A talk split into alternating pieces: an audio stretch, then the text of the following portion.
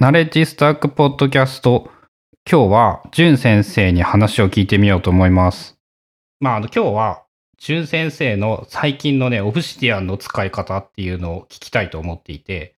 これまでに書いてもらった記事とか、こう、今まで聞いた話とかを踏まえて、こう、どういうふうにオブシディアンを使っているかというのを、いろいろ教えてほしいです。はい。えっ、と、じゃあ、最近、ものすごく使いまくってる時の話なんですけど、ちょうど今、あの、これを収録してるのが10月の終わりなんですけど、あの、ちょうど今、僕は、高校3年生の担任をしていて、おう忙しい。で、いや、もう、あの、何が忙しいって、推薦書とかを、もう書かなくちゃいけないんですよ。で、あの、多分、ゴリュさんが、えっと、行っていた高校だとか、あの、まあ、僕らぐらいの年代って、一般入試が多かったと思うんですけど、今ってちょっと時代が変わってきてて、えっと、ちょっと前まで AO って言われていて、今総合型入試って言われてるんですけど、そういう入試の形だとか、あとそれから学校推薦型入試で受ける生徒が結構増えてきて、まあ学校の特徴にもよるのかもしれないんですけど、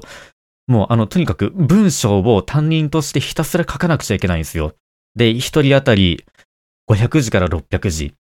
なので、あの、その分の生徒を褒めちぎる文章をひたすら知的生産するっていう時に、オブシディアンを使いまくってました。あ、そこにオブシディアンが役に立っている。もうあの文章を組み立てる時の、例えば材料置き場だったり、あとそれからその文章もまた、これまたすごく込み入った話ですけど、あの観点別3つの観点があって、その観点による文章の構成をしなくちゃいけないんですよ。あある程度型にはまるというか、書くべきことは決まっている。入れなくちゃいけない、その、あ、これはこういう観点として評価ができるなっていう軸が、あの、3つ分あって、で、それにちなんだ文章を自然と入れなくちゃいけないんですよ。えー500文字程度の作文を大量にこなせと。平たく言えばそうですね。で、それを何人分書いたかな？もう15、6人分書いたんですよ。で、15、6で終わり？終わりです。あ、でも、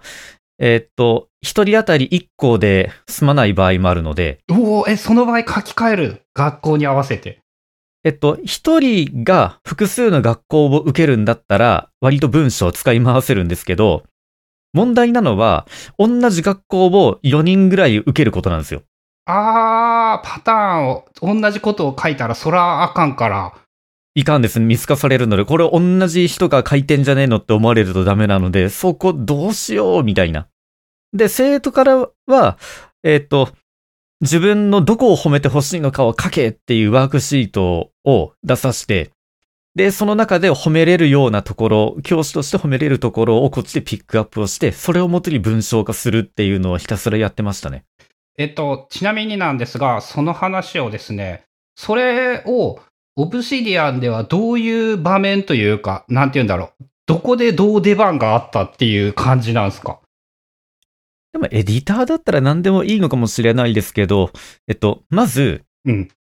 クラスの生徒の名前のノートを全員分作るんですよ。えーまあ、大雑把に40人いるとして、ノートを40個作る。そんな感じですね。さすがにそれはフォルダーに分けてるんですけど、その3年3組みたいなフォルダがあって、あ、そうです、そうです。で、えーっと、今ちょうど画面共有してる中で言うと、まあ、パーツとして使えそうなものをたくさん用意しましょうと。そこは、えっ、と、例えば生徒にヒアリングをしたりだとか、自分自身が今まで、その、なんていうんだ、感じてきたこととかを、ひとまず書いておく。あ、そうです。いわばメモですね。うん。で、その下のところに、その観点別のその観点の名前があって、まあ、知識、技能とか、思考力、判断力、表現力っていうのがあって、で、そこに使えそうな文章の完成版を持っていくとか、まあ、慣れてきたら、それもこう考えながらも書けちゃうようなものなんですけど、最初はその、この観点でこの子の褒めるところはどこかっていうのをこう見ながら考えたりとかっていうのをやってましたよ。えーまず、生徒のノートを40個作ります。推薦書がいる場合に、その人の何をか、何が言えるのかのメモがあって、それを見ながら、えーその推薦文を実際に書いていく。そんなイメージですね。で、もうなんかこれ、もうどこまで書いちゃっていいのかなっていうところも悩みながら書くんですけど、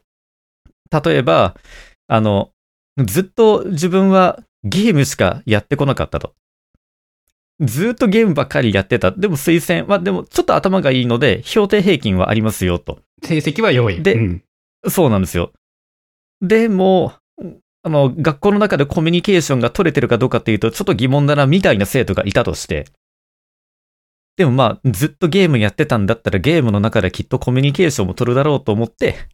そこを評価するとか。その、なんだっけ、オンライン RPG でリーダーをこなして、なんか、冒険の役に立ちましたみたいな話。そうです。仲間と協調して一個の目標を達成することを頑張ったとか、あの、ずっとゲームやってるっていうのは集中力があるよとか、粘り強さがあるよとか、ひたすらなんか、ああでもない、こうでもないと思いながら褒めるんですよ。それを、ゲゲームが趣味だっていうところから、こう思いついたものも全部メモをしていって、で、それを見ながらさらに文章を組み立てていってっていうのをずっとやってました。え、イメージとして、あの、一人にかかる時間っていうのは素材集めとか書くとかどのぐらいかかるもんなんですか？それは。あ、でも素材集めはもう夏休みの宿題にしました。あ、あの、褒めて欲しかったら素材をまず書いてこいと。そうです、そうです、そうです。で、そこは、割とそのやる気のある生徒、特に、まあ、あの、推薦してくださいよっていう子は出してくるものなんですよね。まあ、自分の将来に関わるから必死ですよ。で、あとは、それをどう料理をするかっていうのを、まあ、考えたりですね。うん。っていうのが、その今現在最もオブシディアンで熱いホットな使い方。もうやっとそれが一区切りついて、やれやれって感じですね。うん。ちなみに、その、もうちょっと大きな意味で、淳先生が普段オブシディアンを使ってる時っていうのが、あの、めっちゃデイリーノートが多かったっていう話と、もう一個面白かったのが、あの、縦に4分割して使う？いや、あれって珍しいんですか？なんかかっこよくないですか？あ、かっこいい悪いっていうか、あの、確かあれだっけ、げあの、有料プラン用の記事で書いてもらったやつだと思うんだけど、えっ、と、iPad で Obsidian を使うときの基本構成というのが、まあ、iPad は横向きで、縦に4個画面が並ぶ。そうですね。左からプロジェクトノート、ウィークリーノート、デイリーノート、カレンダーですね。そのカレンダーも必ず、必ずでいいんですよね。いや、絶対ないと仕事にならないですよ。け消さない、閉じないんでしょ？だって、閉じたら見たい時に出さなくちゃいけないじゃないですか。うん。だから、狭くても4個出したいんでしょ？いや、もうカレンダーずっと見てたいんですよ。そう。まあ、ちなみに、それを、その自分の話で言うと、俺、メイン画面って単純に基本2つでよくって、えっ、と、右にデイリーノートを置いて、左に、えっ、と、ホームというか、まあ、左がよく使うノートっていうのかな？で、カレンダーは、そのデイリーノート開いているときは使うんだけど、そのワークスペースをいっぱい使っていて、そのワークスペースを切り替えているときはカレンダーとか使わんし、まああったらいいんだけど、その、そんなに重要ではないと自分は思っている。あの、まあ、多分ですけど、僕が重要視してるっていうか気にしてるのが、あの、タスクの丸なんですよ。タスクの丸。あー、カレンダーの、あの、画面に出るやつ。ああ、あれめちゃくちゃ重要で、なので、あの、やれてないタスクとか平気で、あの、一週間前とかにあったりするんですよ。うん、それはめっちゃあると思う。そう。で、あの、多分そういうのは、まあ僕のこのこれまでの生活というか経験上、そんなにその、緊急を要するものではなかったと思って、あえてまだやれてないものが多いんですよ。どうしてもやらなくちゃいけないものはやれてるはずだっていう確信のもとなんですけど、うん。でもこう、ふと我に帰った時に、はてこの日にやれんかったのは何だったろうかっていうのを見るときにカレンダー見ますよ。あー、例えば、それ解決方法で言うと、マニアックな話をすると、あの、データビューで未完了タスクを出すというのは簡単にできるじゃないですか。おある程度知っている人なら。それって、あの、デイリーノートに必ず出てくるようにテンプレートで仕込むみたいな感じですか、まあ、た、例えばのやり方として、いや、その、あの、例えばなんですけど、まあそのデータビューを使わないにしろ、えっと、なんて言ったらいいかな。例えば、毎日必ずこのタスクはやるっていうのがあって、それを習慣化したいなと思うとするじゃないですか。で、そうすると僕はこれまで、えっと、デイリーノートのテンプレートにそのタスクをあらかじめ仕込んどいたんですけど、うん。途中でもうそれを見るのが嫌になるんですよ。まあ嫌になったら消しちゃいいんですけど、出てくるたんびに嫌な思いをすることがあって。で、だったらその、2ヶ月も3ヶ月前にやり残したタスクっていうのは実際僕はなかったので、うん。だったらもうカレンダーでいっかと思って、あその難しいことをしてかっこいいことよりも結構アナログの方がいいっていうのはあの思うところであのあえてそういう意地悪な感じの質問をしたんですけど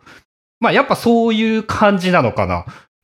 割と多分手動でやってるんでしょうね、僕は。その、まあ、確かにねそのデータビューでうんぬんっていうのはできるし簡単ではあって自分の場合ちなみにそれを解決するためにデイリーノートじゃなくってそのホームノートみたいなのがあってそこにやろうと思っていることが出るようになっている。あ、じゃあ、デイリーノートにはタスクって置かないんですか？えっと、ゼロかな、今で言う。あ、えっと、今の今の話で言うと、えっと、毎日 iPad の本を書くっていうのだけは、えっと、平日毎日やろうと決めていて、で、あの何もしないとやらないので、これだけはやるというために1個書いている、置いているけれども、他は今、なんて言うんだろう、やろうと思ったことをその日に手で書くとかそういうことはするけど、いわゆるタスクの形式には全くしていない。あ、じゃあそのタスクを管理する場所が、デイリーとかじゃなくって、まあ僕で言うとプロジェクトを管理してるような場所でやってるってことですよね。うん。で、やることっていうのをノート1個にしているので、そのノートへのリンクを Dataview を使って出てくるようにしているっていう感じ。ああ、なるほど。まあだから根本的に場所が違うんですね。僕の場合タスク、えっと、プロジェクトで取り掛かろうとしている中のタスクみたいなものは確かにプロジェクト系列にあるんですけど、どう、えっと、一応、デイリーノートの中には今日のタスクって呼ばれる見出しを一個つけていて、で、そこに、その時に、あ、これやらなあかんなって思ったことを書いとくんですよ。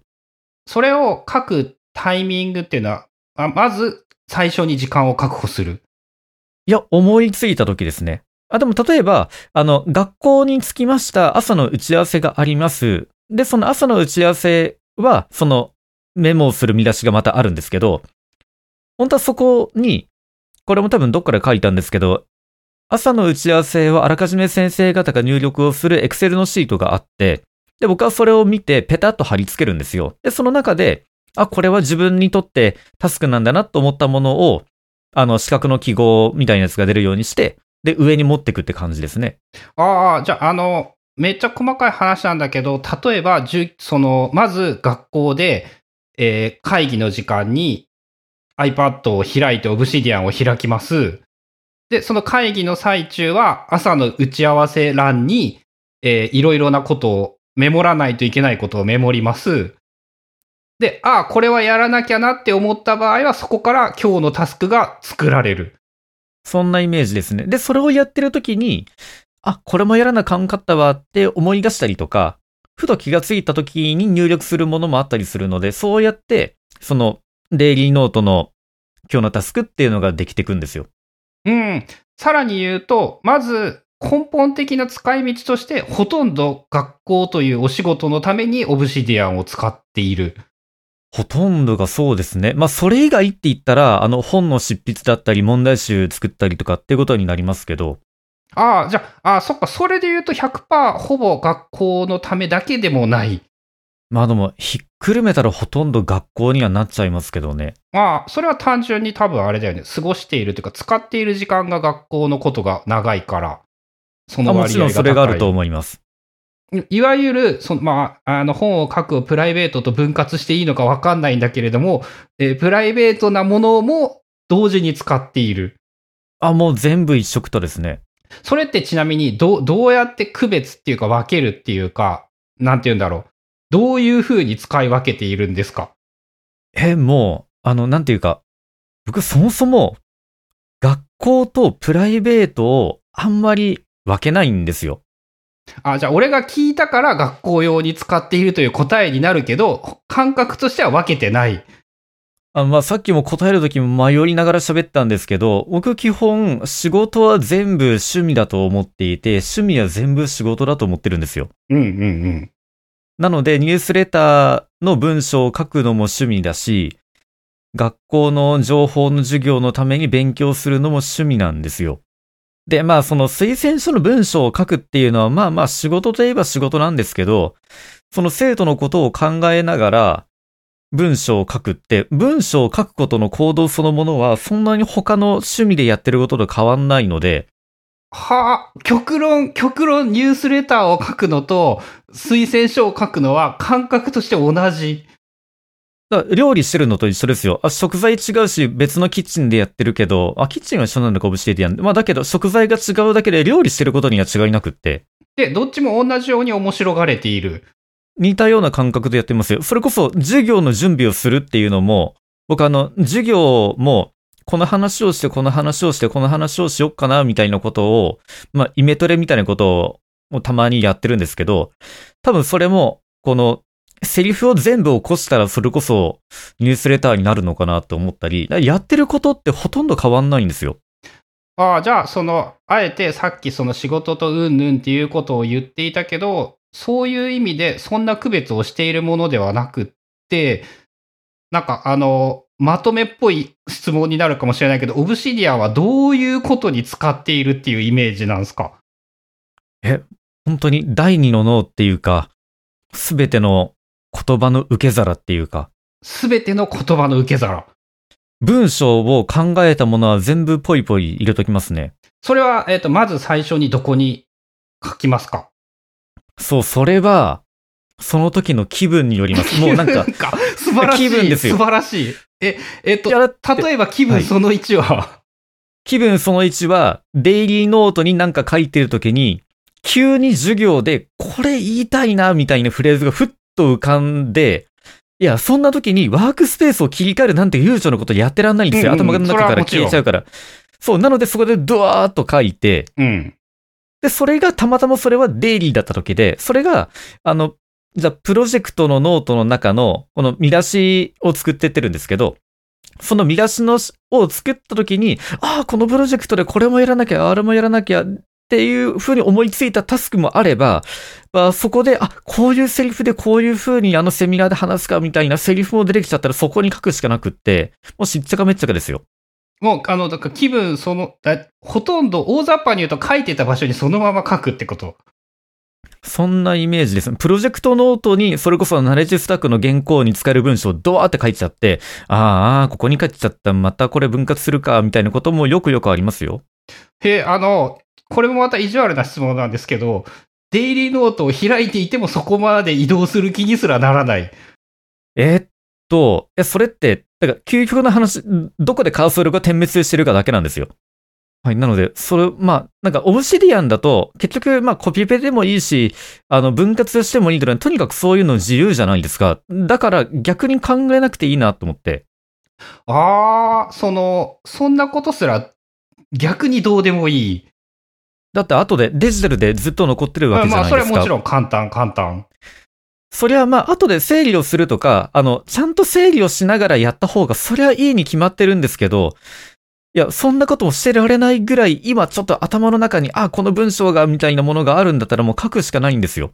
ああ、もうそっちのスイッチがとにかく圧倒的に重要。そうですね。で、そそのスイッチがいつ入るかわかんないので、なので基本的に僕は iPad で Obsidian を開きっぱなしにしてますね。うん。そうすると、あの、逆に気になるのが、では、その4列表示させている理由っていうのは、今度はなぜそうなんだろうって思うんですけど。それは自分が、こう、なんて言ったらいいかな。一個上のレイヤーから見てたいんですよ。ふんふんふん。あの、まあ、なんていうかな。えっと、ビムで言ったら、あの、入力モードと編集モードの違いというか常に、編集モード、ちえ、でもビブは見た目あんま変わらん？あまあまあそうなんですけど、その、なんていうか、あの、全部をこう見下ろしたいんです、まず。あ、で、えっと、単純に言うと、左、真ん中、右の順で視野が、ち単位が小さくなる？まあ、全部を見渡して書けるものなんかないかなって考えるきっかけにしてますね。ああ、その、視覚の、思考のための視覚的補助情報として3つ出てくる。ああ、そんなイメージです。で、それでふっと目に入ったものについて、ああ、これってみたいな風に思うこともよくよくあるので、うんうん。そう。な、なので、カレンダーは未完了のタスクを目に入りやすくするために、あえて置いてるんですよ。カレンダーにその未完了タスクの白丸があると、これはやらないといけないことがあると分かって、気が向いたら見る？そんなイメージですね。で、ちなみに例えばカレンダーで気が向いてポチって押した場合に、えっと、一番右のデイリーノートじゃない場所のページが切り替わることもあると思うんだけど、そういうのは？それは時と場合によりますよ。例えばそれが、すぐその、の、例えば、真ん中のウィークリーのところにカーソルがあったがために、カレンダープラグインのカレンダーをクリックして、デイリーが他の日付でこう2列に並んじゃったみたいな時がたまになるんですけど、うんうん。まあでもそこで、目的は、その体裁を保つことではなくって、未完了のタスクを見て、それについて確認することなので、まずそれを第一に考えて、ああ、ああ、これかと思ってタスク取り組んで、できたらそこからあのブラウザみたいに戻りますよ。えっと、じゃあ、なんて言うんだろう、ホームポジションがあって、ホームポジションから移動したら、なんか、ふと一息ついたタイミングでもう一回元に戻す感じ。あ、そうですね。だから、ふと一息つくまでは別にそこも気にしないです。うん、その時に、その、どこの場所、右な、えっ、と、デイリーの列なのか、ウィークリーの真ん中の列なのか、全体が見えるなんかの列なのかは、別に何にも気にしないし、その、よく変わるぐらい。そうですね。だって戻れるじゃないですか。ただまあ、一旦戻ろうみたいな時には、いつもの形形式に戻そうっていうふうに思いますけどね。うん、まあそういうのは実際多分あるし、そういうところはある気がする。じゃあ縦に4個あるというのは、まあでも基本画面がそれだっていうんだからそういう説明でいいのか。で、えー左にプロジェクトが並んでいて、真ん中がウィークリーノートというものが並んでいて、右にデイリーノートというものがあって、えー一番右がカレンダー。で、プロジェクトノートっていうのは、プロジェクトノートという名前で呼んでいるんですが、えっ、と、やろうと思っていることが全部、やろうと思っている。今やっていることが並んでいる。やってることの記録が主ですね。やってることの記録。まああの、とりあえず今関わっているプロジェクト、なんて言ったらいいのかな。なんか締め切りが決まってるもので、うんすぐには終わらないものを僕はこうプロジェクトの、プロジェクトって言ってるんですけど、それが並んでるところですね。そのプロジェクトはノートが別に作ってあって、そこへのリンクが貼ってあるそうとも限らない。貼ってあるものがほとんどです。あの僕よくやるのが、あの、見出しをノートリンクにするんですよ。うんうんうんうん。で、その下に、それに関係しそうなものとか、進捗状況とか、これやった、この作業をやったみたいな作業記録を残しておくんですけど、でもそうすると、スクロールする分量が増えてくんですよね。だんだん長くなる。そう、それで、ちょっとこれ、なんか上から下まで長、まあ上から下まで眺めると、今自分がどういうものに関わっていて、どれぐらい進み具合が出てるのかなっていうのを分かるた、それをこう見るためにやってるんですけど、スクロールする分量が増えると追えなくなっちゃうので、ああ、分量増えたな、スクロールするの嫌だなと思ってきたタイミングで整理整頓します。で、そのま、整理整頓って、その見出しのリンク先のノートに切り取って貼ることなんですけどね、その内容を。ああ、そこもあれなんだね。なんかその、やっぱ全般的に聞いて思うのが、えっ、と、ルールというものを変に決めていなくって、えっ、と、いい意味で適当に使っている。そんなイメージですね。だって、ルールを、なんか、ガチガチにルール決めちゃうと、例外が発生した時に困るの自分じゃないですか。うんうんうんうん。その、えっ、と、ほ仮に例えば本を書いているというプロジェクトがあったとして、えっ、と、DX 本というノートがあって、そこへのリンクはあるんだけれども、なんなら原稿はそのプロジェクトのページにそのまま原稿を書いてしまう。あ、でもまあ、本の時はさすがに、あ、ちょっと特殊になる。あれは編集者さんと見出しとか、見出しっていうか、まあ、第何章で何、どういう感じのものを書くかって決めるじゃないですか。うん。そこはさすがにもうちょっと厳密にやりますね。始める時から厳密。あ、でもあれか。その思いついた場合はどっかに書くって言ってるから、それを後から、あの、移すっていう感じなのか。移す先にもなり得ますよ。うん。プロジェクトノートをその曖昧に管理しておくと、いちいちリンク先を見に行かなくても、直近のものだけアナログに残っている。ああ、そんな感じです。で、直近のものっていうのはやり終えたものか、やらなかんことぐらいなので、だそこを見るだけで、ああ、これ今時間が空いてるからこれちょっと手つけようかってことになってくんですよ。新しいものが発生した場合とかっていうのは、なんかそのどの場所に入れるとか、そういうのも、気分、特、特には決めてないですけど、例えばあんまり見ないようなものとか、優先順位の低いようなものは、どんどんどんどん下の方になってってますね。例えばなんあかー、自主的にやろうと思ってるものとかは、締め切りが決まってないことだったり、まあ自分が時間があったらやろうかなと思ってるものなので、本当に下の方だったりしてるんですけど、大雑把に重要度な、重要っぽいやつが上に来ていて、そうじゃないのがなんとなく下に来る。まあ頻度の高いものとか重要度の高いものが上の方でまああそんなイメージです表現は曖昧になっていろいろになるのか。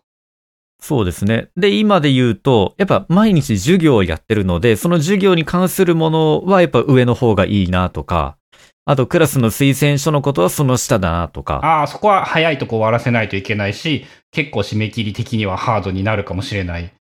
そうです。で、あとは、えっと、ノートを開いた時に一番上にカーソルがいて、そこからでも目に入るようにですね。うん、そこに見える範囲が、その忘れたらいかんことが見えるようにする。大体。そんな、そんな感じです。じゃあそこが、あの、タスク管理のもう、えタスク管理でいう、やっぱプロジェクトの管理になるのか。ああ、なるんじゃないですか。まあ優先順位がそのままそのリストの、そのまあ、上下関係っていうか。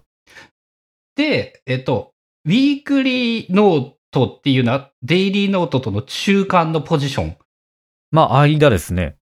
その、あえてデイリーではなくウィークリーをもう一個あるっていう理由とかなんかそういうのはなんかあるんですか？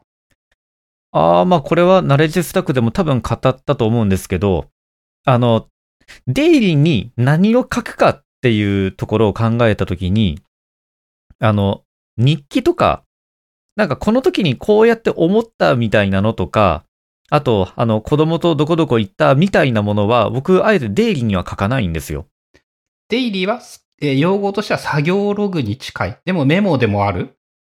あ、まあそうですね。作業メモ、まあ、業務日誌みたいな、ああ、ニュアンスとしては業務日誌。うん。業務日誌ですね。ウィークリーは趣味要素が強い。日記とか、あ、あ、それこそ、これがプライベート、本当にプライベートって言えるものかもしれないですね。はあ、そこは、その、ああ、そっか、デイリーノートが2個あると邪魔だから、ウィークリーノートにしているのかもしれない？そうですそうでそのウィークリーノートの中に、その1週間分の日付の見出しがあるわけですよ。はいはいはいはいはい。で、その下に、今日こんなことあったとか、この日にこれを買ったとか、っていうのを貯めてます。はあ、ちなみに今、あの、スクリーンショットを見せてもらうと、あの、見事なまでにほとんど何も書かれていない。これあの、いや、最近推薦書とかで忙しかったりしたので、うん。もうそこは無理だと思って、いや、書けるときに書くしかないなと思って、いや、本当は日記も、その、2日前、3日前の日記なんか書けないって分かってるんですけど、余裕なかったら空ですよ、こんなところ。ああ、でも、あの、それはやっぱ素晴らしいなと思って。な、そんで、あの、純先生は多分それを割とか平気でスルーできるタイプなんだよね。いや、だって、あの、完璧主義だったら、もう死んじゃいますよ、こんなの全部埋めようなんて言ったら、空欄でもいいじゃないですか。うん。いや、ま、まあ、あの、もう本当に正しいし素晴らしいと思うんだけど、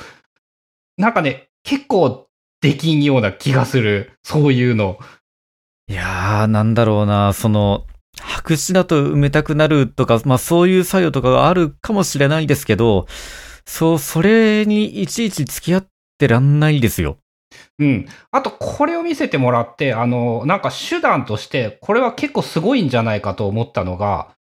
そのウィークリーノートの一番上は、あの、見出しがあって、空欄っていう印象があるんだけど、その下の見出しが、えー今週ポチったものっていう見出しがあって、デイリーノートが並んでいる？そうですね。なので、今週ポチったものは見出しの2番目で、その下のリリンクに、まあ、リンクにしててもしてなくてもどっちでもいいんですけど、どそこは見出しの3番目で日付へのリンクですね。で、さらに再び読書の進捗っていう見出しがあって、その下にもう一回デイリーノートへのリンクがある。ここは日記ゾーンですね。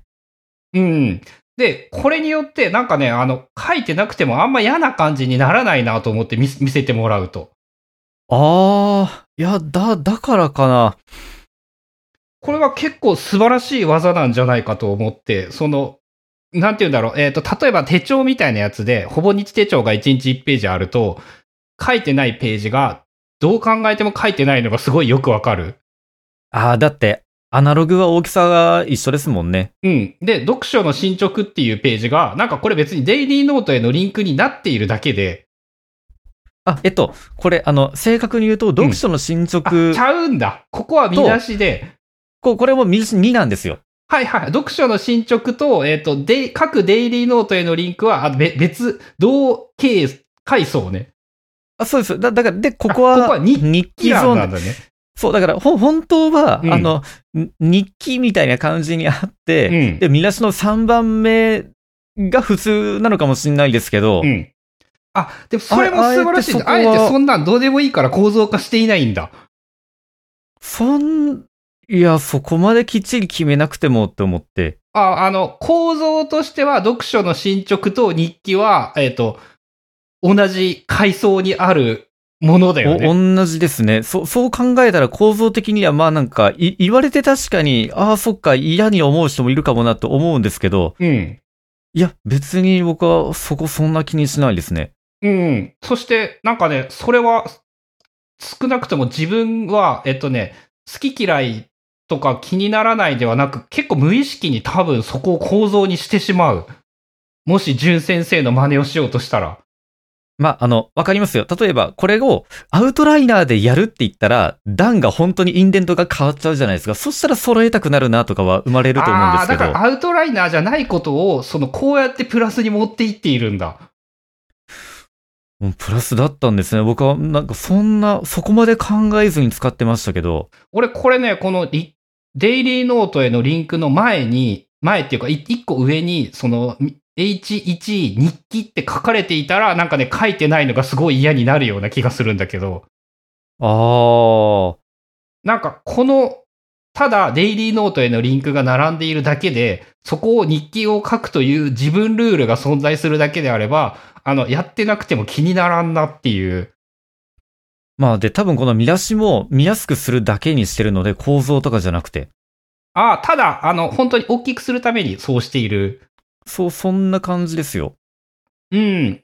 それを、まあ別にそう細かいことだからどっちでもいいのか。別に見出しにしてなくても何にも問題なくってっていう。究極なことを言うと、色が変わってれば、まあ見やすいかなっていう。ああ、色を変えて見やすくしたいから、手軽な手段として見出しをつけることを使っている。まあ、あある程度見出しをつけた方がいいなとは思ってたんですけど、そこまで考えてないのが正直なところです。で、あの、見出しのことで言うと、あの、今映ってるやつで言うと、あの、朝の打ち合わせの内容があると思うんですよ。うんうんうん。で、えっと、ここに総合推進とか教務って書いてあるのがあるんですけど、これって、あの、係の、まあ、文章って呼んでるんですけど、学校では。そういうなんか部署の名前なんですよ。で、僕あの、以前までは朝の打ち合わせっていうのが見出しの2なので、文章の名前のところが見出しの3とかにしとったんですけど、もう別になんか、あの、一回開業してそこがこう空白2歳になってたら、まあこれで、あえてそんな見出しの3なんかにしなくても、まあこれで見て辿っていってわかるわと思って、見出しをちゃんとつけようみたいなものもここではやらなくなっちゃいました。ああ、でもやっぱあれだな、なんかあの、聞いていて全般的に素晴らしいなと思うのが、その、やっぱ、なんて言うんだろう、変なルールを作らないというのが、なんか素晴らしいなと思う。ああ、ありがとうございます。多分、その目的、それを目的になっちゃいそうな自分が嫌なんですよ。目的になりそうだという自覚はある。なんか履き違えちゃいかんなっていうふうに思ってて、別になんかそれをしっかりするっていうの、まあ例えばブログを書くってなったら SEO 的になんか見出しのこの構造の順番とか大事だはわかるのでそこはやるんですけど、別に自分が見る分にはそういうのってなんかちゃんと分かってたら最低限いいなと思ってるので、別になんか、か気にしないものを本当に僕は気にしないですね。だね、その、おも、面白いというか、素晴らしいというか、やっぱあの、うまく、特にデイリーノートみたいなものを、なんかうまく回していくためには、なんかね、その、その心持ちというのは、あんま自分の場合、そういうふうに考えたことがないという技が、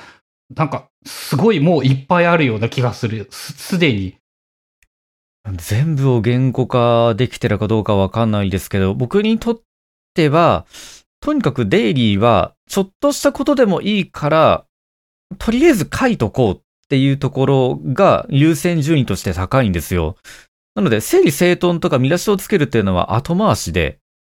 まあ、ただ後回しにした結果つきずに終わってくデイリーノートが山ほどあるので、まあまあこれでいいかと思ってるんですけどね。うーん。それちなみにデイリーノートはある程度テンプレートみたいなものは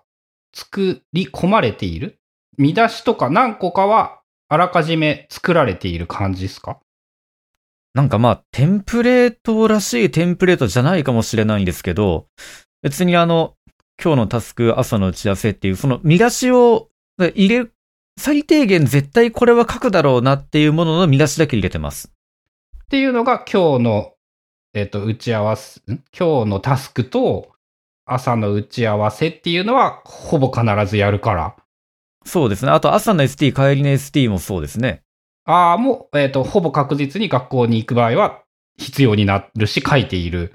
やってます。あとはそれ以外のところはメモだし、みたいな感じで。あ でも、あの、これも、あの、大雑把なんですけど、朝の ST、帰りの ST って、あの、要は朝のショートタイムって言うんですけど、あの、朝のあの、授業始まる前の担任の先生が来るやつ。あ、そうそうそう。で、そこで、今日はこういう昨日聞いたことを言おうとか、それこそ朝の打ち合わせの中で、あ、これは生徒に言わなあかんなっていうものを、項目、うん。そうそうです。で、それをまあ下に移動していくんですけど、でも、あの、変な話、これ、デイリーノートのテンプレートなので、土曜日、日曜日には朝の ST、帰りの ST あるんですよ、項目。うん、出てくるよね、作ったら。出てきますよ。でも僕はそこを気にせずに、あえて、まあそこは消さずに使わないだけっていうか。ああ、消したいとも思わないんだ、感覚として。思わないですね。へえ、そこもなんかね、面白い。俺は多分、あの、苦に思わずに消す。ああ、なんか話聞いててそうだと思いましたよ。うん。なんか、それを嫌だとは思わないけど、あの、消さないのは嫌だと思うって感じ。いや、僕は全然なんか書いてないなら、うん、まあ土日だしって思うだけですよ。ああ、そこは視覚情報的、う、あの、それを不快に感じないんだ、あんまり。まあ、っていうのも、土曜日、日曜日って、あの、そんなにデイリーノートに向かってないことの方が多くて。オブシディアンを使う時間も単、まあ単純には少なくなるか。えー、っと、なんていうかな、まあ、子供を抱っこしてる時にデイリーノートをなんかこう書いてらんないので、必然的に、それこそあの、デイリーノート土日の間全く作らない時もあったり。うん。例えばこれで言ったら10月の7、8は、あ、違うか。これはコロナにかかってたかな。なんか、書かない時もあったりするので、そこまでなんか土日にデイリーノートってそんなに使わないんですよ。そもそ、え、それでも、パソコンを土日にパソコンに向かってオブシディアンを開いているときは、4列モード。あそうですね。あ、でも、例えば、これ集中したいなっていうことがある。例えば、ニュースレターをちゃんとこう書こうって思ったときは、えっと、オブシディアンの画面とかを気にせずに、ど真ん中に新しいオブシディアンのウィンドウだけ置いてそこで書いたりしますよ。ウィンドウってなんか新しく出す方法みたいなのあったんだっけ？なんか、あの、コマンド、コマンド P で、あの、なんかコマンド出せるじゃない。ウィンドウみたいなやつ。あ、それ、それです。ああ、それはそれ、そういう、そ、あ、それも俺考えたことなかったかも。そっか。だから、特にパソコンの場合は、あの、細かくても、もう一個作ればいいんだ。書きたいときは広く。あ、そうですね。僕はそうやってやって、だから、わざ、ワークスペースを切り替えるじゃなくって、ウィンドウを切り替えりゃいいじゃんと思ってやってますね。はあ、もう一個ウィンドウがあればいいか。ただまあ、それでちょっと嫌だなと思ったのが、あの、文字数出るじゃないですか。うん、うん、うん。文字数出るのは、あの、カレンダーとかが映ってる僕の画面で言うと下なんですけど、うん。新しいウィンドウに文字数出ないんですよね。あ、そうなんだ。あ、あ、多分カレンダーとか出したらそこに出るかもしれないんですけど、うん。その新しいウィンドウだけのところには文字数出ないので、文字数を気にしながら書くときに、うん、なんか不便だなと思いながらも、まあ、それ、それも関係なしに書けってことかと思いながら、なんか割り切って文章を書いてますよ。ちなみに、それ、俺の小ネタなんですけど、あの、淳先生、IA ライターとか使ってる？IA ライターは、あの、書き出すときだけ？ああ、あのね、 Obsidian で俺、 open in default app というのを使うことがまあまああって、 open in default app、プラグインの名前ですか？あ、えっと、標準の、ブラウザ、じゃ、ブラウザじゃない、OS 標準のアプリでこのファイルを開く。で、ほう、あ、え、それ、それって、ああ、え、Mac の話です？うん、Mac の話。で、えっと、マークダウンファイルは自分の場合 IA ライターに紐付けられているので、Obsidian を開いているときにもうショートカットキーを登録していて、その open in default app を使って、その同じノートを IA ライターで開く。ということを割とそのね、気分を変えたい時っていうのとか、あとニュースレターに、あの、記事を投稿するときに、その IA ライターから右クリックをして、えっ、と、フォーマット済みテキストでコピーっていう技を使うと、サブスタックに画像を含めてそのまま貼れるっていう小ネタがあって、それをやるために書き終えたりとか、その続きを書こうって気分を変えようって時に、IA ライターで開いて書くっていうことはちょいちょいやってる。あ、なんかそれで言うと、ニュースレーターの原稿を書き終えました。あ、それこそ、あの、フォーマット済みテキスト、これ多分原田さんから聞いたのかなあ、そうなんだと思って。で、えっ、と、それの時には IA ライターを起動したら、なんか自然とオブシディアンの前開いていたボルトのところを開きっぱの状態で上がってくるので、僕それで、なんかどうせ一番直近のファイル一番上にあるしと思って、それでやっちゃってます。ああ、そういう風なんだ。その IA で開けば文字数も標準で出るのと、あと何がいいのかな。まあ、感覚的にやっぱ IA の方が軽快なのはあるかな。そのたくさん書こうと思うときに気分を変えやすいとか、まあ、最終的にはやっぱあれか、そのニュースレターにコピペするときに便利だから、そのよくその形式で開くことが多いので、オープンインデフォルトアップを使うってことか。ああ、なるほど。あの、まあ、それで言うと、僕は本当に Mac よりも iPad で Obsidian を使ってる時間の方が長いので、うんうんうん。なんか IA ライター、あん、あんまりその、ふ同じファイルを iPad の中でいろんなアプリから参照しようとはしないんですよ。まあ多分普通はというか普通はそうだよね。そのさらに変態的な技で言うと、えっと、IA ライターから Obsidian のファイルを除いて iPad でも Obsidian のファイルを開くということはできて、あの、確かね、春菜さんがそうしてるんだけど、あの、iPad で Obsidian を開くと、起動、iCloud で同期すると、まともに起動しなくて全然使えんっていうことがあって、なんか、ちょっと編集したいときは、えっと、IA ライターを使って Obsidian の iCloud のファイルを開いて編集するっていう技を使っているらしい。なんか強制的に同期しますよね。iCloud なので自動的に、その、iCloud の中の Obsidian っていうフォルダが作られて、そこを iPad も自然に同期してくれているので、で、IA ライターがその場所を指定して開くということができる。うんうんうんうん。おかげで Obsidian を使わずに Obsidian のファイルを iPad から操作ができる。最近そういうなんか増えましたよね。多分、ワンライターとか、うん、あとできるやついく太つかあると思う。そうですよね。だからほ、本当 iPad でもいろんななんかエディターで同じところ開けるような、なんか本当いい時代になったなと思いますね。そう、あとそれだとやっぱね、その各アプリの得意なことをこなしやすくなるんで、良いっていうのと、やっぱその Obsidian が MD という誰でも使えるファイルだからそれができるっていうのは結構大いにあって、まあ、言われてみると、やっぱその辺も結構、なんて言うんだろう、オブシディアンを使っている自分の場合は大きな理由なのかもしれない。極論、オブシディアンを使いながらオブシディアンを使わなくていいという変なことができる。まあ、マークダウンってやっぱいろんなアプリで開けたりとかするので、そこはいいなと思いますよ。あの、最悪、なんかターミナルからキャットできて、それでも確認できるしなと思って。ああ、そうね。俺ターミナルとか VS コードはね、よく使う。VS コードで手軽にフォルダ内の全、あの、項目を一気に置き換えたい時とか、オブシディアンでは簡単にはできないから、それをターミナルで処理するとか、VS コードでやるとかは、そういえば結構やる気がする。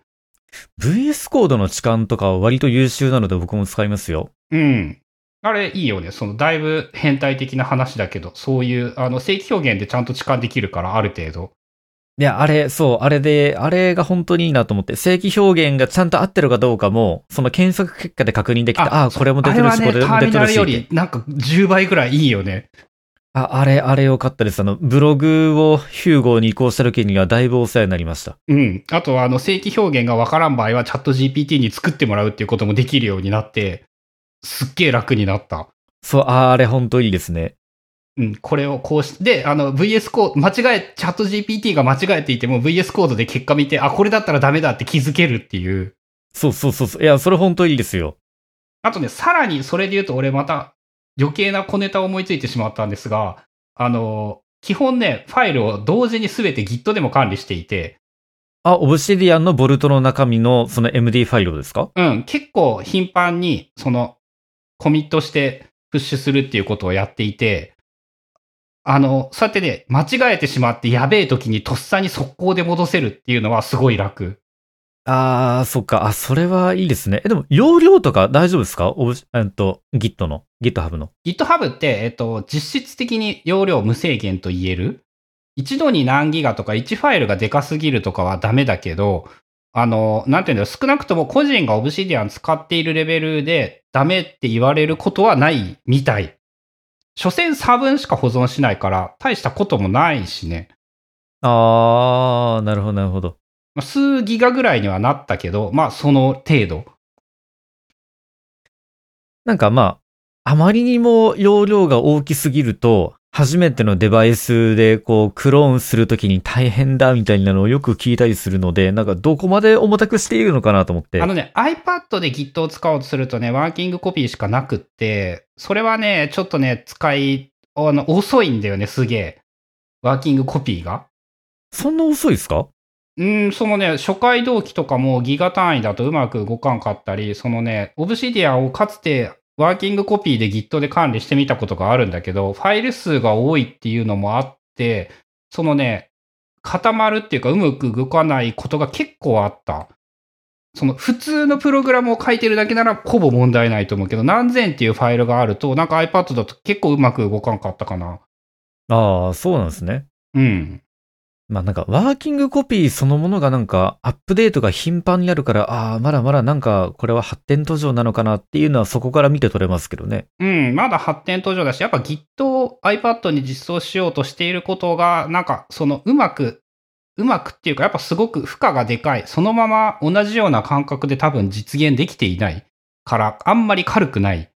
ていう辛さはあるような気がする。ので、その自分はただえっと、間違えて変な、変なことをしてしまった時にすぐ戻せるようになった。オブシディアンのあの、バックアップよりも楽で、あとさっき何やったっけっていう前に Git の編集履歴を見ると、ああ、これとこれとこれとこれやったのねっていうのがわかるっていう、一区切り用のコミットとかっていう感じで使ってる。ああ。いやー、なんか僕はそこまでやらないなと思っちゃいますね。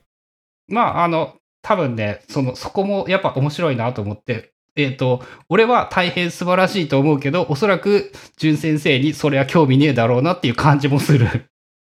なんか結構ゴリさんって、うんこう、システム化しますよね？いろんなことを。システム化っていうのかな？なんかいろんな仕組みを駆使しようみたいな。ああ、あのね、それが好きです。すごく。ああ、なるほど、なるほど。仕組みを考えて自分で動かすのが好きなので、あの、それをやりたがる、すごく。だから、あの、本当に淳先生が、あの、真逆で、なので参考になる。あ いや、僕、ほん、ほんとなんかオブシディアン、それこそ、Obsidian 使ってる意味あんのかしらっていうぐらい最低限の機能しか使ってないと思うんですよ。そう、機能としてはそうそうそう。俺的に、なんて言うんだろう、 Obsidian の最も素晴らしいことは、ノートを細かく分けられることだっていうのを、とリンクができることだってめっちゃ思ってるけど、えー全然淳先生がそういう使い方じゃないっていうのが素晴らしいと思う。いや、なんかリンクたどれって、おーみたいなのって逆になんか、どこで、どこで使うんだろうっていうのが未だに疑問で、あとグラフビューとかも、なんか、えらい変なことになっちゃうんですよ、この使い方だと。うん。らそもそも意味をなさないなと思ったり。うん。いや、なんかね、その、やっぱそれ、それこそが自分と違う人に話を聞く価値だなと、俺の場合は思っていて。いや、そう、あの、細かく、ノートを細かく分けると何がいいんですかとかっていうのは、あの、話せって言うならいくらでも話せるんだけど、多分。ああ、はい。いや、まあ、ただ、僕が実際にそれをやっちゃうと、あれはどこ行ったあれはどこ行ったあ、これは辿らなかんのかって思っちゃうんですよ。そう、あの、そのね、俺はそれで言うとさっき聞いた話で、あの、面白いなと思ったのが、えっと、そういうシステムを作りたがって楽しんで作っている。ああ、ですよね。うん、そう、これはどこ行ったにならないシステムをよし考えようって思って、なんかすごい、それがやれるのが楽しくてオブシディアンを使っている感じ。僕は多分ノートの肥大化が起こったとしても、見えなくなっちゃえば、いっかと思って気にならないんですよ。あ、デイリーノートとかはまさにその使い方ができるし、自分の場合も別にデイリーノートを細かく分けているわけでは全然なくって、その、記事の素材とか読書メモ、まあ、割合で言うとやっぱ単純に読書メモが一番多いのかな。読書メモみたいなやつを細かなノートに分けていて、とか、ちょっとこれは考えたいなと思ったものをなんか一個別のノートにして、えっと、デイリーノートだけじゃなく後日からもそれを参照できるようにするとか、そういうことをやっている感じ。ああ、でもあの、本当はそういうのをやるのが正しいと思うんですよ。あの、でもね、やっぱね、DX 本で。正しい、正しくないではないと思うな、それは。好みとか相性とか用途があるので。いや、なんていうか、あの、DX 本、多分、ブックカタリストでも喋ったかもしれないんですけど、僕のその、ちょっと前に出した DX の本とかは、それこそデイリーノートを、もうほぼ最初から見直したりしたんですよ。うーん。でも、でもそのゴリさんみたいに、その何かの素材になる、なり得るようなものをちゃんと抜き出して、こう、辿れるようにして固めておくと、あんなこともやらなくて済んだのになって、たまに思ったりしますよ。でも、あの、それは悪く言うと、あのね、何か使わなかったものすらも抜き出す作業をしているので、それは人によっては嫌でしょいやー、まあ、あの、どっちがいいのかはわかんないですけど、DX 本は3年間分のデイリーノート見たんですよ。う。1000、大雑把に1000ぐらい。そうそうそうそう。うん。あれはまあ、あんまやりたくないなと思って。でも逆になんだけど、多分ね、3年間を、そのデイリーノートをある程度整理していたとしても、デイリーノートにまだ宝が残っていると思って見てしまうと思う。あ3年前にそのいると思っていたとか、そうやって整理ししていたものが、むしろ3年前と今がどう同じ視点で眺められるはずがないので、多分、それはそれで結局見ると思う。ー。ああ、そっか、その時の興味関心とかうん。によって分割するしないも変わりますよね。うん、まあ、なので、あの、本当にそういう理想のことを言うなら、例えば、い翌日まず見ることと、1ヶ月後、1年後ぐらいに見返す仕組みを作ったらいいかもしれないけど、それはね、負担が高すぎて、大抵の人はそんなことをすべきではないとも思うし。いやーなんかそういう仕組みを作るよりかは、なんか貯められる分貯めておこうっていうのが僕はやっぱ先に来ちゃいますねいや、。そう考える人の方が多いし、それがふ普通というか、あの、自分の話で言っても、えっと、世間一般の人からしたら、俺がやっていることの大半は、よくそんなめんどくせえことをやるなって言わ、思われるということは、一応自覚はしているつもりで、ただ自分はそれが好きでやっているので、そしてそれを、えっ、と、好きをできるだけ役立たせるようにしたいと思ってそうしているっていう感じで。なので別に、やっぱどっちが正しいではないんじゃないかなっていう。まあ、そう、そうだとは思います。あ、ただ、あの、ゴリさんが、こう、これでもかっていうぐらいいろんな仕組みを作ってるのを見ると、たまに羨ましいなとは思いますよ。まあ、たまに真似してみたらいいんじゃない？それで言うと。だから、み見た瞬間は、おおこんなすごいことがこのアプリでできるんだ、おおって気になるんですけど、うん。はて、じゃあ、自分のこのノートでやろっかなと思った時には、なんかもう僕は熱が冷めちゃってますね。いやーでもね、それがね、やっぱね、その話をしてくれるのが俺としては大変ありがたくって、あ、えっと、そ、それでもいいんだよっていう話ですか？そうそう、うおーって思ったけど、俺にはいらんっていう判断ができるっていう。いや、まあ、やれることはやりたいですけどね。あの、まあ、例えばですけど、うん。あの、倉下さんが書いたロギング仕事術のスクリーンショットの画像を見させてもらったんですけど、うん。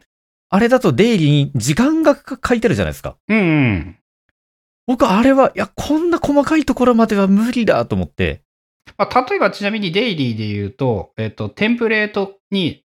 デイリー、時刻を記入する機能があって、ショートカットキーを当てておくと、そのコントロール T って押したら現在の時刻が入るとか、結構簡単に仕組みは作れて、あ、いや、なんていうか、それを何時にやったのかっていう情報って果たして自分にとっているんだろうかと思っちゃって。そ、そういうことね。それはね、素晴らしいと思う。や、だからやっぱ素晴らしいと思うんだよね、それが。そう、いや、だ本当にちゃんときっちりやりたいんだったら、タスクまでもタスクショートでも分回すんですけど、そう、そうじゃなくて、僕が見たいのはその日に何をしたかなだけであって、まあ、それは細かく何時に何をしたとか、なんか旅行に行ったとか、特別な日とか、こう、分単位で予定が決まってるっていう時には、そういうのを書いたりはしますけど、いつもじゃなくていいなと思って。いや、やっぱね、それ、それだと思うんだよね。その、例えばで言うと、えっ、と、倉下さんのデイリーノート仕事術には、な、時刻がきちんと書かれていたから、えっ、と、それをちゃんと真似しないといけないと思い込んで真似しているのじゃなくって、あの、自分にそれはいらんなって思う、思えていて、そうしできているっていうか、それで、あの、なんて言うんだろう、それをネガティブな要素としてあまり捉えていないところ。ああ、なんか自分の、だって、えっと、多分さっきも同じようなことを話したかもしれないですけど、それ、それが目的でやってはならんなって僕は思っちゃうんですよ。うん。本当にそうだと思う。はい。だデイリーノートを使って何かをしたいっていうことがあるんだったら何かをしたいの方が重要なのであって、倉下さんにとってそれを成し遂げるために必要だったのが時間を区切って記録を取ることだったのかもしれないですし、だそこは目的と手段を見誤っちゃいかんなと思いながら使ってますよ。いやー、それがやっぱ素晴らしいなと思って、自分がやっていることは、あの、それなりに変なことで、えっ、と、自分としてはこんな面白いことはないって、えっ、と、心の底から信じているんだけど、同時にそれが、えっ、と、万人に通じるかと言われたら、決してそんなことはないと思っていて、なんかこうやってやってるよっていう中で、こう、へーっていうのだったり、真似してみようって思う部分があったら、こう真似してもらえたら、幸せだなっていう感じなので、その、逆に言うと、淳先生は、あの、俺が言っていることを何一つ真似していないぐらいで超面白い。いや、まあ、多分ゴリさんはそういう仕組みを作った、まあ、動かして運用するのもそうだし、仕組みを考えたり作ったりすることそのものが趣味なんですよね、きっと。うん。あの、もう、それが、生きがいは言い過ぎか。そういうことが楽しくって、あの、いつからなんだろうな。それはちょっとわかんないけど、そういうことを、そう、趣味だね。もう本当に。うん、まあ、だから、例えばですけど、なんか、漫画読んだり、アニメを見たり、ネットフリックス見るのと同義ぐらいな感じが僕から見て取れますけど、ね。俺はアニメとネットフリックスより、そあの、オブシディアンの仕組みを考える方が楽しい。あ、もっと楽しい。うん。なるほどなるほどその、そっち、それ、そうだね。その、まあ、あの、自分がアニメとか映画とかをあんまり見ないっていう、もちろん前提はあるんだけど、その、そっちの方が趣味としてだったら、えっと、どっちかしかやったらダメですって言ったら、オブシディアンの方しか選ばない。あ あ。あだとしたら、それ、それそのものが好きなことってなると、それはそれでなんか、いいなと思いますよ。うん、なんか一応ね、なんか人生としてはさ幸いというか幸せというか、それを、その好きなことをいかにこう、活かせるようにするかっていうのが目標でもあるっていう感じかな、自分の場合は。なんか僕の場合はそこが趣味ではなくてあくまで手段だったりするので、あの、どういうことができるのかは一応見ときたいんですよ。うん、まあそれは重要だよね。そう、だから自分はやらないけれども、こういう使い方をやってる人がいるとか、か自分が知らないやり方をやってる人がいるかもって思うと、興味はものすごく向きます。うん。ただそれと実際にそれをその通りにやってみようっていうのはまた別問題ですね。なんかね、あの、ちょうどね、いい時間なんだけどね、こう理想の、理想のような回答というか、そういう話が聞けたっていう感じがして、その、なんかね、自分がナレッジスタックで発信していることの意義はまさにそれだなと思っていて、えっと、こういうことができるよは、えっと、興味があるんだったらやっぱぜひ知っておくべきだと思っていて、その知ってほしいと思うけど、多分ほとんどの人にとって9割ぐらいはいらないんじゃないかと思っていて、で、その9割は別にいいや、あ、できるのねっていう程度でいいと思うし、で、その残り1割ぐらいで、あ、これはちょっと自分もやってみようかなって思えたら真似してもらえる。で、仕組みを考えることは自分は生きがいなので、それを大いにやるので、その、そこからなんか都合のいいところだけ引っ張ってもらったら、こう、淳先生とか、まあ目的にならないわけじゃん。そこが。まあそうですね。うん、そういう人に行かせてもらえたら一番いいやんっていう感じで、なんかあの、素晴らしい感じで、締められた感じですね。いや、だから、僕が Obsidian で、これがついててよかったなと思う機能は、もう、行入れ替えと、デイリー、ウィークリーと、あと、ペインがたくさんみたいな、もうほほんとそんぐらいですよ。あ、まあ、ちなみにだけどさ、ペインがたくさんはやっぱあんまないよね。いやー、なんかあんまり見ないですね。うん。そうやって考えると、やっぱ淳先生の使い方は、えっと、実はシンプルに見せかけつつ、実はオブシディアンしかできないことで、他のエディターで見たことはないですね。うん、オブシディアンだからできる最強の使い方の一つのような気もする。なんか、あの、あまり逆に自分が、俺がやっているようなことをあの発信する人が好きなので、なんかそっちの方が、なんか正しい使い方みたいな印象になるかもしれないけれども、全然そうじゃなく、この縦にいっぱい分けるは、 Obsidian ならではのスペシャルな使い方かもしれない。うん。まあ、あと、あの、どっかの、なんかメジャーアップデートでタブもついたじゃないですか。うんうんこれ、これ、またいいなって思ってて。うん。うん。1.0の時にタブが入ったかな、確か。あ、そうでしたよね。うん結構そこで、だから、ペインを分けなくても、タブで開くのをこう切り替えたりっていうのも当然やる人は増えたと思うんですけど、うん。いや、これこのペインで分かれてる中でさらにタブでも分けられて、で、戻る進むが、もうこれはブラウザーみたいで、まあ多分だから、思想はブラウザーなんでしょうけど、そこはなんかいいなと思ってやってますね。まあ、あの、 Electron 使ってる限り、やっぱブラウザになるんだろうなって気がするしね、 Obsidian が。もうノートの切り替えほんと楽ですよ、これで。え、ちあの、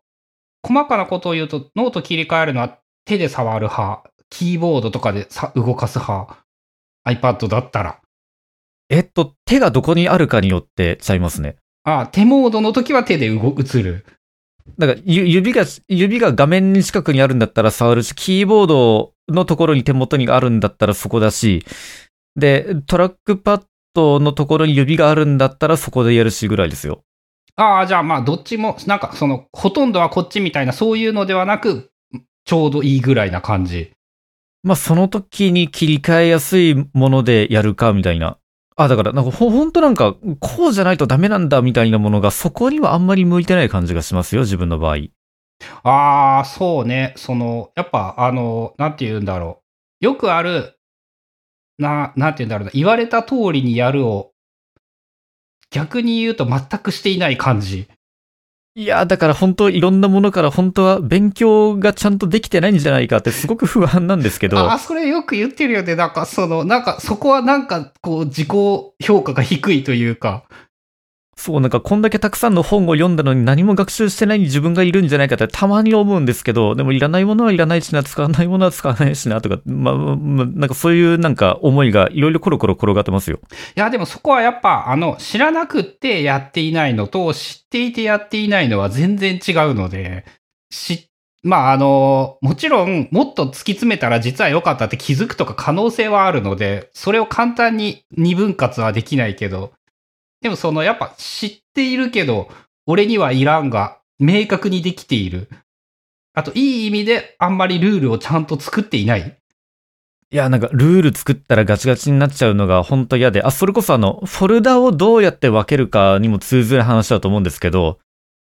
こういうル、こういう、これはこのフォルダに保存しましょうって言ったら、コウリコウモリ問題起こるじゃないですか。なので、ルールをガチガチにやりすぎるってことは、例外をどうしようか、その都度考えなくちゃいけないことにもつながるので、あえてそこは、なんか大雑把にしますね。フォルダとかも適当。本当にこれはここだみたいなものしか作らなくって、いや、でも本当、本当にやった方がいいと思うんですけど、あの、ニュースレターとかもファイルの命名法は決めてるので、その命名法のファイルは早くそのニュースレターのフォルダに入れろよって感じなんですけど、入れずにほかっておいたまんまのものがたくさんありますよ。初めっからそこに入れるにはならんのや。それで言うと、例えば、え、そんな技ありましたっけ？あーえっと、特定のフォルダの下に作るならできるあ、あるんですか？そういうのが。いつもコントロール N で新しいノートを作ってそこでバーっと適当に打ってるので。コントロール N で作ったフォルダをどこにするとかはできる。デフォでそこに、あの、このフォルダにするとかはできたはず。あ、でもそれは Notes っていうフォルダの中身ですよ。ああ、うん。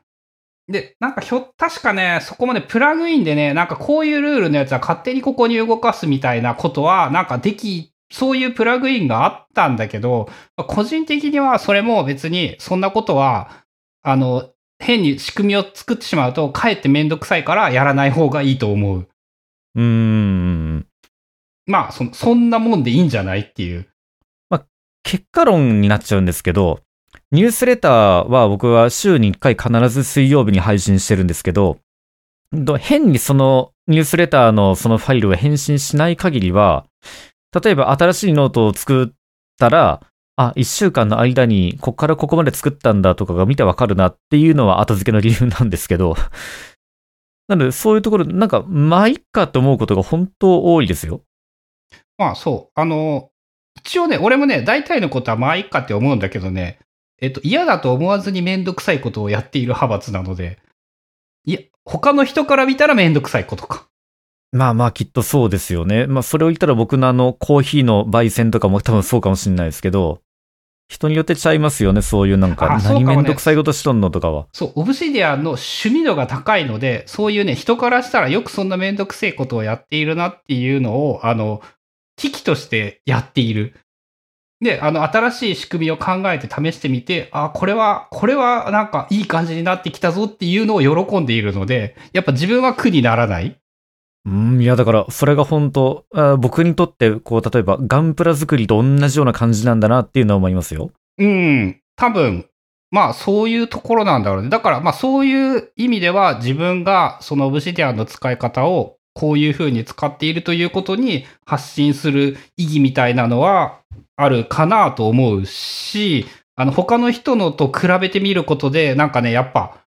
そうか、こう、いかに自分と違うのかが分かると、他の人にも参考になるんじゃないかなっていうのは思って。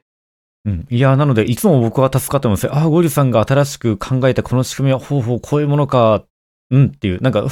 まずはそれを知るっていうところが、自分でそれを発掘したりとかは、わあ、いや、無理だなと思うので、本当いつもありがたいですね。あ、それは、あの、こちらこそありがとうございます。そして、あの、ほとんど全然真似してないというのが、やっぱ結論として最高ですねっていう。本当ですかね、なんか、その、なんも、なんもで、でも、それ、それで、それがいいと思うし、それでいいと思うし。まあ、あとはあの iPad がメインなので、込み入った設定できないなっていうのは、まずまず思ってますよ。うん、まあ、あんまね、自分はね、一応ね、めっちゃ変なことやってるけどね、えっと、あんまり難しいことをしよう、しないようにしようという風な意識はあって、そのフォルダ3個でいいじゃんとかやっぱ思うし、まあそこは、あの、あれだね、いろんな人の意見を聞いて、できるだけ、その、バランスを取りつつ、自分がやっている方法と人にお勧めできる方法の区別みたいなのは、やって、あの、きちんと考えていきたいなと思っています。ので、そうだね、重要なことは、えーこのぐらい同じようにオブシディアンが便利だと思っているけれども、驚くほど全く全然使い方が違う。俺ね、あの、淳先生の使い方に名前をつけたんだけど、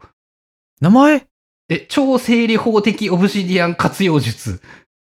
あー、あの、押し出しファイリングみたいなイメージですね。なんかその、そうそう、分類するんじゃなくって、使うやつだけちょっと手前にあって、使わんくなったら奥に入っていくっていう。